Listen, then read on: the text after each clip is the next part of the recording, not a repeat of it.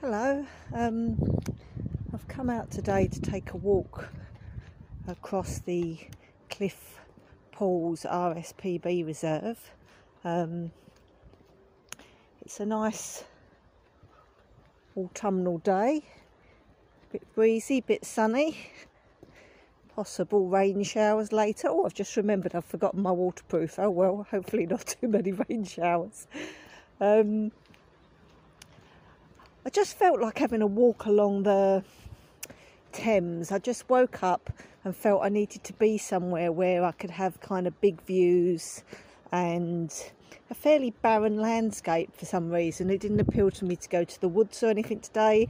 I just fancied those kind of wide views that you can get out here on the North Kent marshes. Um, so I'm hopefully planning to go on one of the few areas of the marshes that I haven't actually ever walked along um, towards um, from the Cliffe Pools car park at Salt Lane, and then I'm going to be walking uh, across the reserve and down to the Thames, and then potentially along to Lower Hope Point.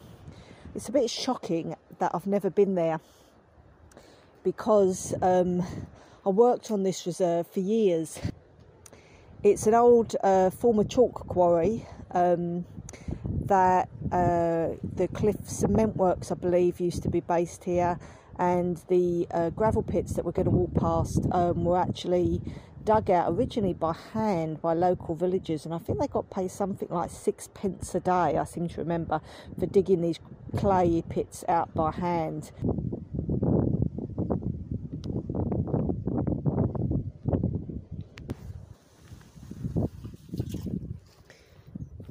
just walking along the central track now between two of the pools. The pools um, actually have got lots of different names. Um, there's Alpha Pool, Flamingo Pool, um, oh, I can't remember some of the others.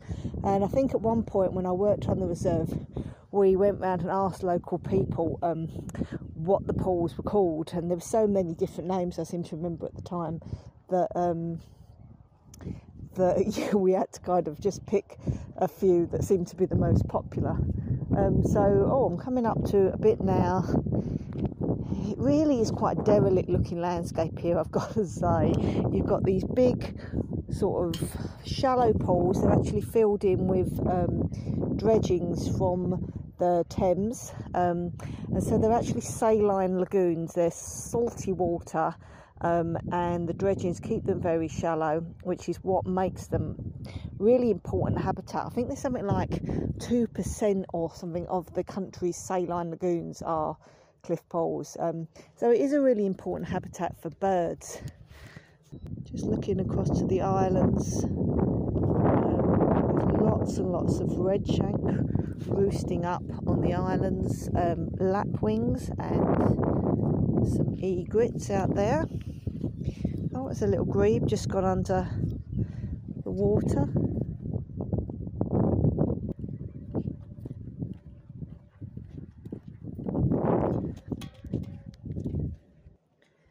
As we're walking along here, there's a real sense of autumn. Um, there's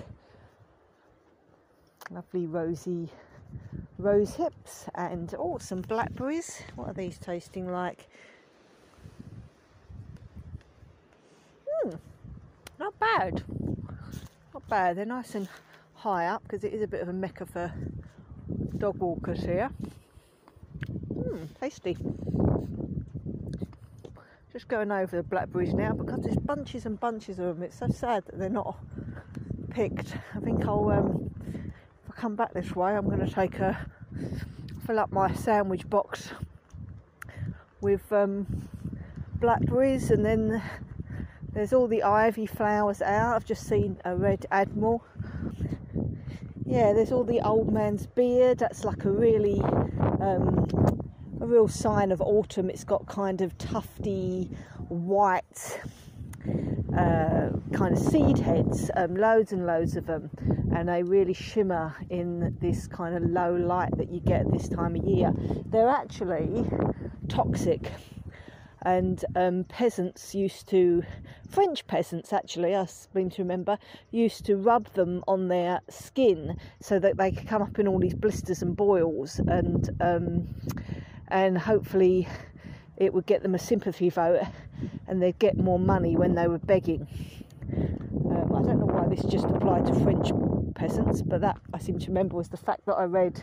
I used to run lots of guided walks, so I've got all these uh, rather random facts in my head, and I don't always remember them absolutely accurately, I'm afraid. But I do seem to remember French peasants rubbing old man's beard on their skin to give them toxic boils. So, one not to try at home.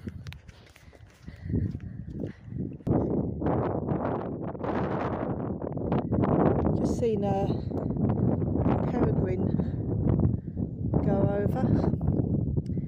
Obviously, hunting for some of these um, migrant birds. Oh, that's beautiful. Oh my god, it's just gone down. It's just gone down. I don't know if it's caught anything. No, came up again. Beautiful. It's really, at the moment, it's absolutely gorgeous. It's against a beautiful skyscrape. Lots and lots of cumulus clouds rolling in. Hopefully, not going to rain too soon as I don't want to get drenched. Um, but it looks absolutely beautiful. All those clouds silvered with light up the top, and against that sky, this peregrine is hunting. Um, all around me, I can hear lots of migrant birds. Oh, they're they're long-tailed tits, little flock of long-tailed tits, just making its way between the bushes. I'm now up on Cliffe Creek. Um, and there's curlew in the background lots and lots of a bit windy that way. Lots and lots of little migrants um, are coming in now. Uh, coming actually along the Thames. A lot of these migrants will be. So the Thames um, is actually one of the major migration routes um, in the country. It's a beautiful egret that's just gone up against that sky.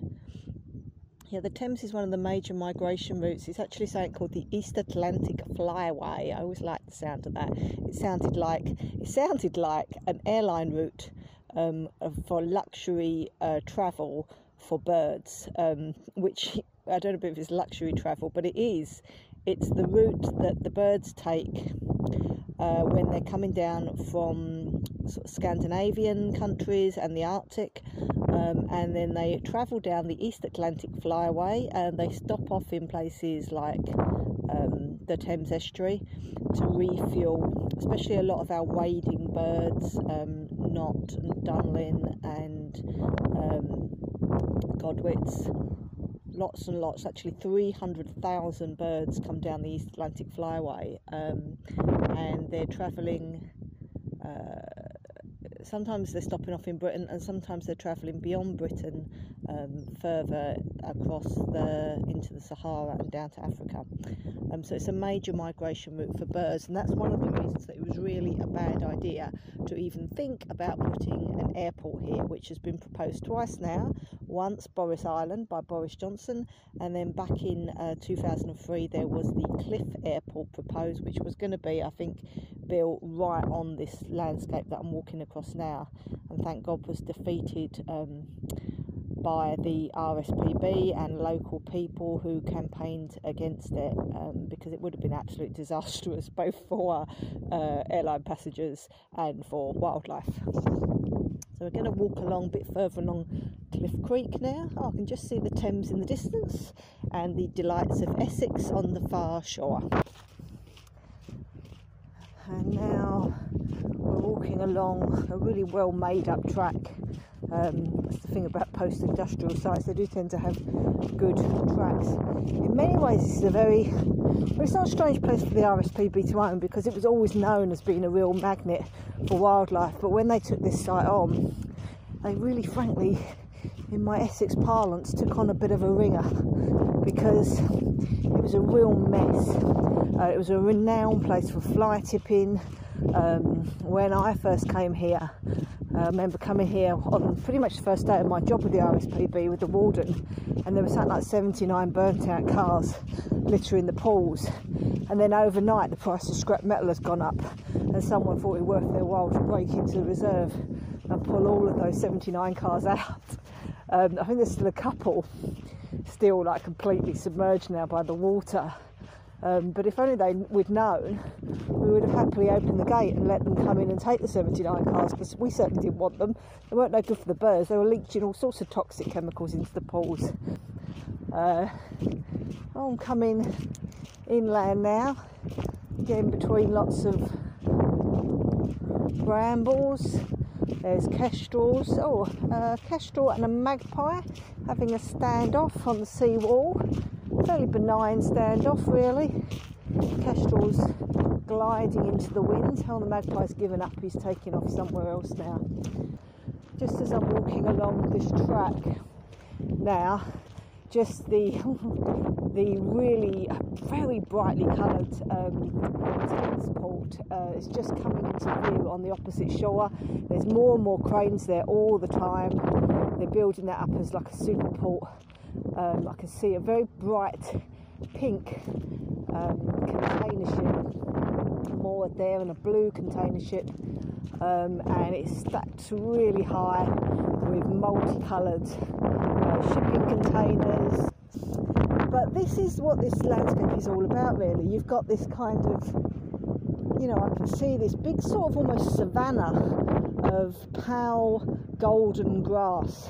Um, heading away in front of me and we're going to go across that in a minute and walk down by the side of the Thames. But the backdrop of this is this really major industry. Oh, the kestrel and the magpie are now having a real. I think, to be honest, I think that's a game. I think they're both quite enjoying that. So the kestrel is like hovering into this breeze, and the magpie keeps going up above it, pestering it, it has to be said and then the kestrel drops down and turns over and, and holds its claws up at the magpie.